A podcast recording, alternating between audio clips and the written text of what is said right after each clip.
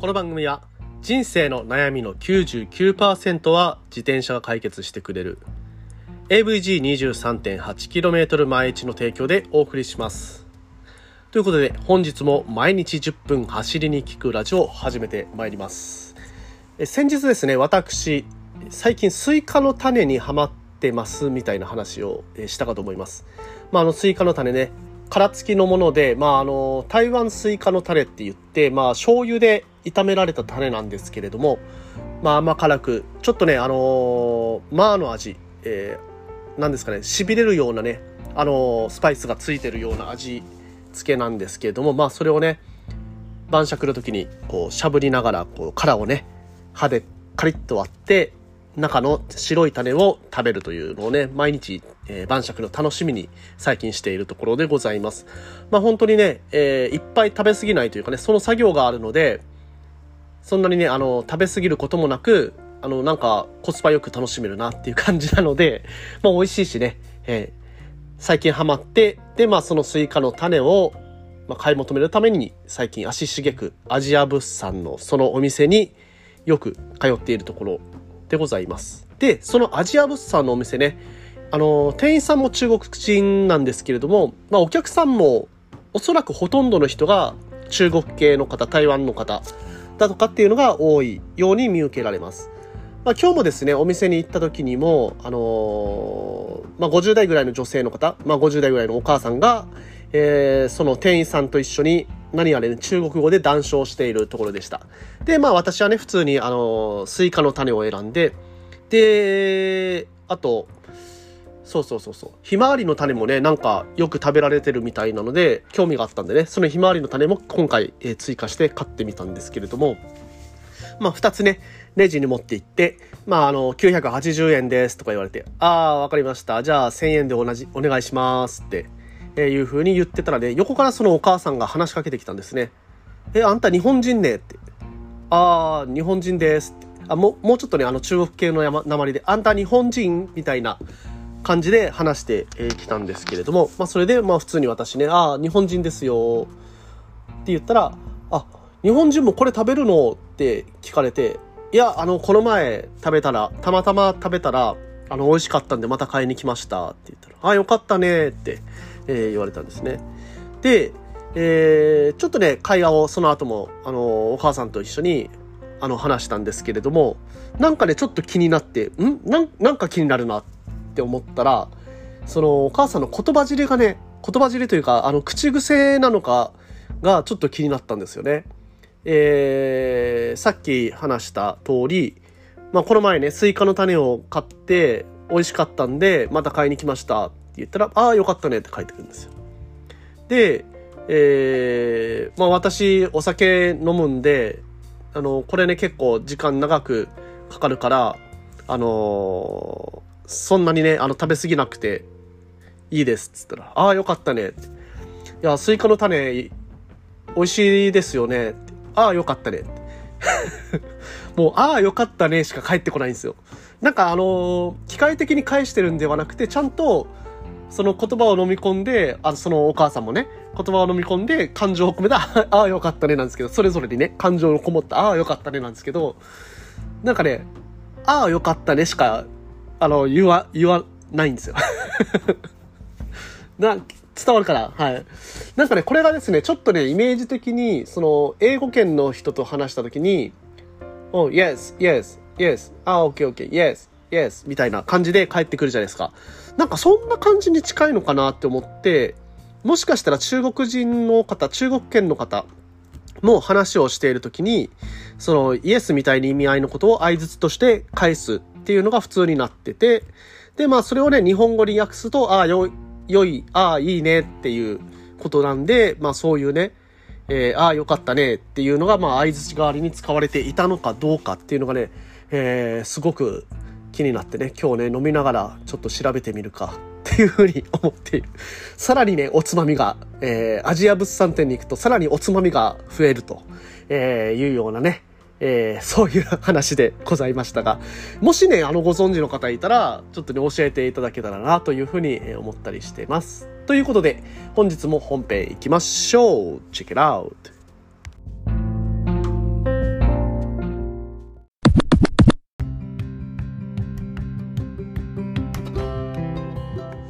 ということで改めましておはようございます。森健でございます。沖縄で自転車ツアーのツアーガイドですとか、えー、自転車サークルの運営そして AT ツアーのコーディネーターとして活動しております。ということで本日も毎日10分走りに聞くラジオ本編と参ります。今日の話題ですけれどもえー、まああの皆さんね普段からトレーニングをした後にね何を食べてらっしゃいますでしょうか。まあね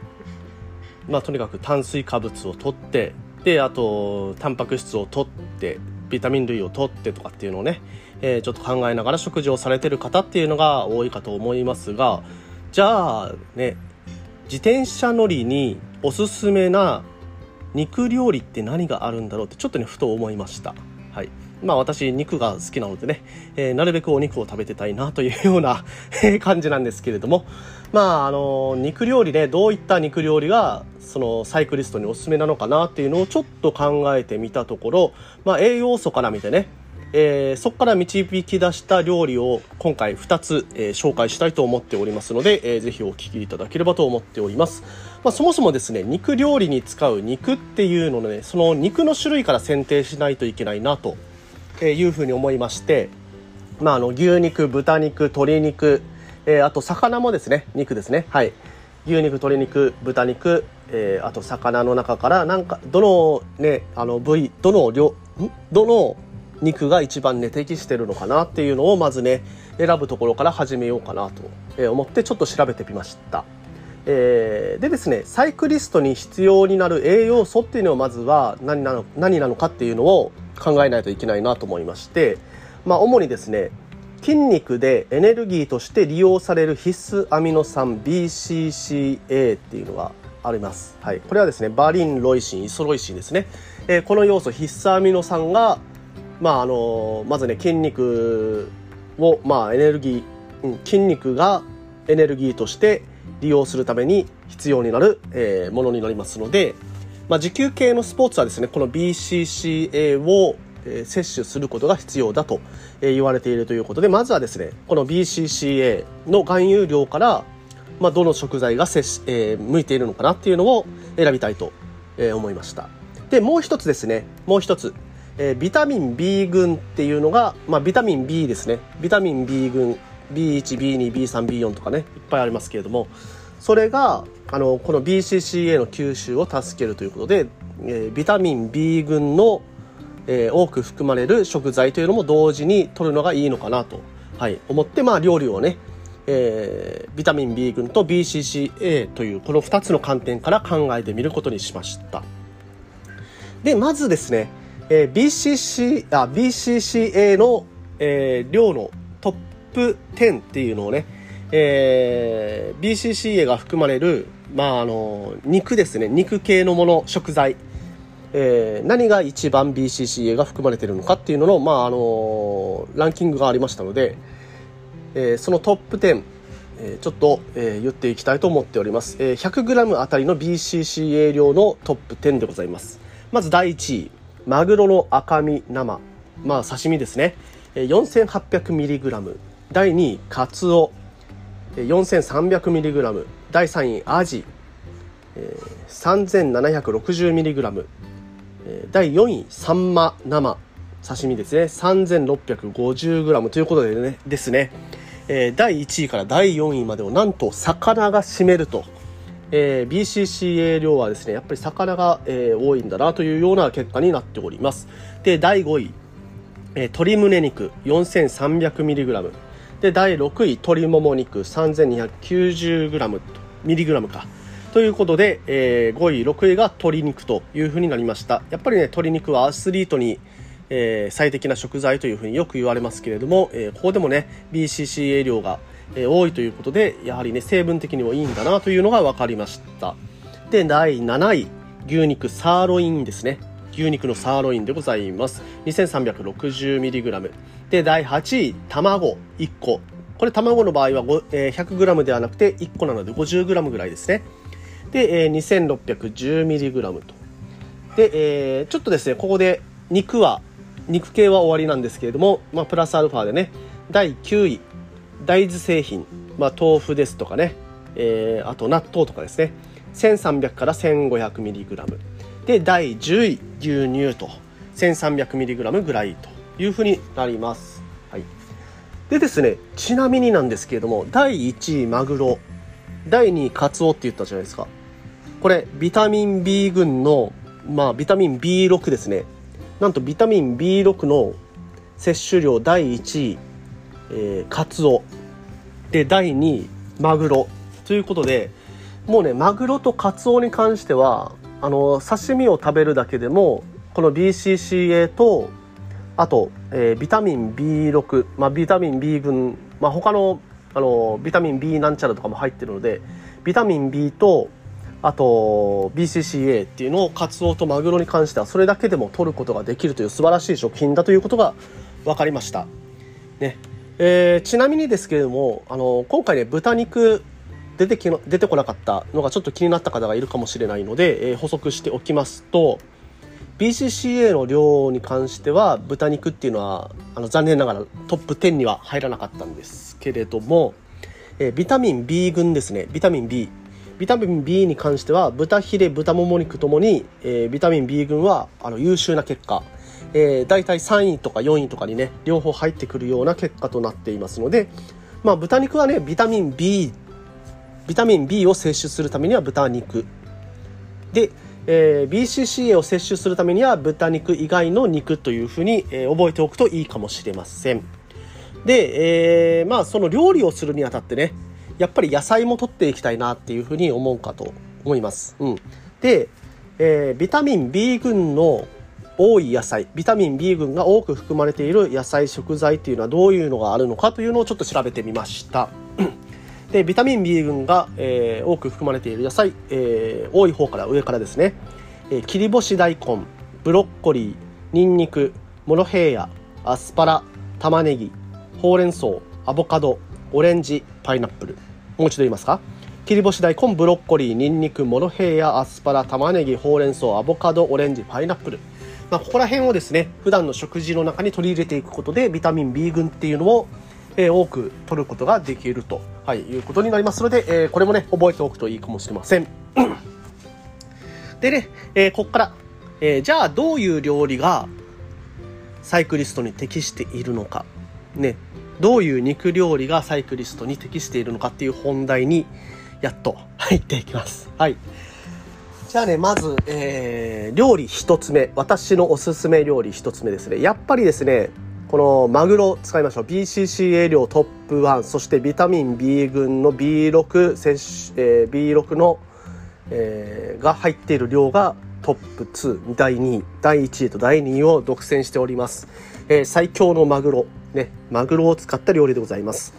マグロとアボカドのポキ丼と。はい。アボカド出てきましたよね。さっきね、ビタミン B 群が含まれていることでも有名なアボカド。そして、えー、BCCA とビタミン B の王様ですよ。もう王様。マグロ。この2つがね、合わさったらもう最強だと思いますね。さらにね、えー、このポキ丼の作り方、えー、材料についてね、紐解いていくとさらに最強なことがわかります。えー、ちなみにポキ丼っていうのは何何なのかっていうとハワイのソウルフードで、えー、ポキっていうのはですねハワイ語で切り身っていう意味ですだからこの魚の切り身を使ってるまあ要するに切り身丼と、はい、いうことでございます。はい。で、えー、これねあのー、アボカドと、えー、マグロあとそれを醤油とあとニンニクあとごま油でえー、調味料でですね混ぜ込んだものをご飯にかけるというようなものがあのシンプルな一番シンプルな料理の方法なんですけれどもアボカドだけでもなくニンニクも入ってるということでビタミン B もたっぷり取れます。ということでアボカドと、えー、マグロのポキ丼。これね結構最強な食事かなと思っております。炭水化物もですね、えー、ご飯から取れますので非常にねいいかと思います。で、えー、おすすめの料理2つ目ですね。え、ビタミン B 群が一番多い、え、切り干し大根を使った料理っていうのを考えてみようかなと思いました。で切り干し大根に合わせるのはまあもうね魚は使いましたので次はね鶏肉あたりがいいかなと思って鶏胸肉と切り干し大根を使った料理でございます。はい。切り干し大根と鶏胸肉の塩だれユッケ。これおすすめでございますね。どこがおすすめかっていうと、まあ、切り干し大根はあの水につけて15分ほどつけて水気をしっかり絞るだけで、えー、鶏胸肉もですね、レンジでチンで、えー、裂くだけっていう非常にね、簡単な、えー、調理法となっております。あとはですね、きゅうりを、えー、千切りにして、えー、一緒に混ぜるんですけれども、えー、調味料がですね、ちょっと料理しない方にとってはめんどくさいかもしれない。ごま油と鶏ガラスープ、えー、水、あとおろしにんにく、砂糖、レモン汁、えー、あとごま。これをね、あの入れた調味料を混ぜて、で、出来上がりと。で、これね、あの、冷蔵庫に置いて2日間ぐらい持つようですので、あの、常備菜としてね、置いとくのもいいのかなというふうに思っています。で、さっきのね、調味料言ったんですけど、ちょっとね、もうめんどくさいなって方は、もう白だしに、ニンニク入れて、ごま油入れて、それで混ぜていいと思います。はい。それだけで十分美味しいですから。うん。ね。なので、まあ、あのー、そんなにね、あのー、うん、あんまり、あの、なんですかね、ちゃんとやらないといけないって考えずに、なんかね、代用できる調味料とか全然ね、使っちゃっていいと思うんで、それでね、常備菜として置いておくことで、疲労回復、えー、あと筋肉をつけたりするのに、あと持久力をね、つけるのに、最適な、まあ、常備菜ができますということです。で、食べる直前にですね、えー、今日食べる量のその上に、卵の黄身をポンと置いていただけるだけで、まあ、あの、ユッケ、ユッケっぽくなりますので、非常にね、えー、おつまみとしてもね、優秀なものになるかと思います。えー、っとですね、この、切り干し大根と鶏胸肉の塩だれユッケ、あとマグロと、マグロとアボカド丼のポキ丼。これね、あの、簡単に、あの、普通にね、ネット検索すれば出てきますので、えー、ぜひともね、ネットで見て作っていただければなと思います。はい。ということで、えー、今日はですね、自転車乗りにおすすめの肉料理2選ということでお送りしてまいりました。えー、毎日10分走りに聞くラジオではこういったような自転車に関する tips と毎日10分話しております。今日の話ね、面白かったなとか役に立ちそうだなと思った方はぜひともフォローしていただいて毎日聞いていただければと思います。それではね、今日はこの辺にさせていただきます。それではまた明日もお会いしましょう。皆さん今日も気をつけていってらっしゃい。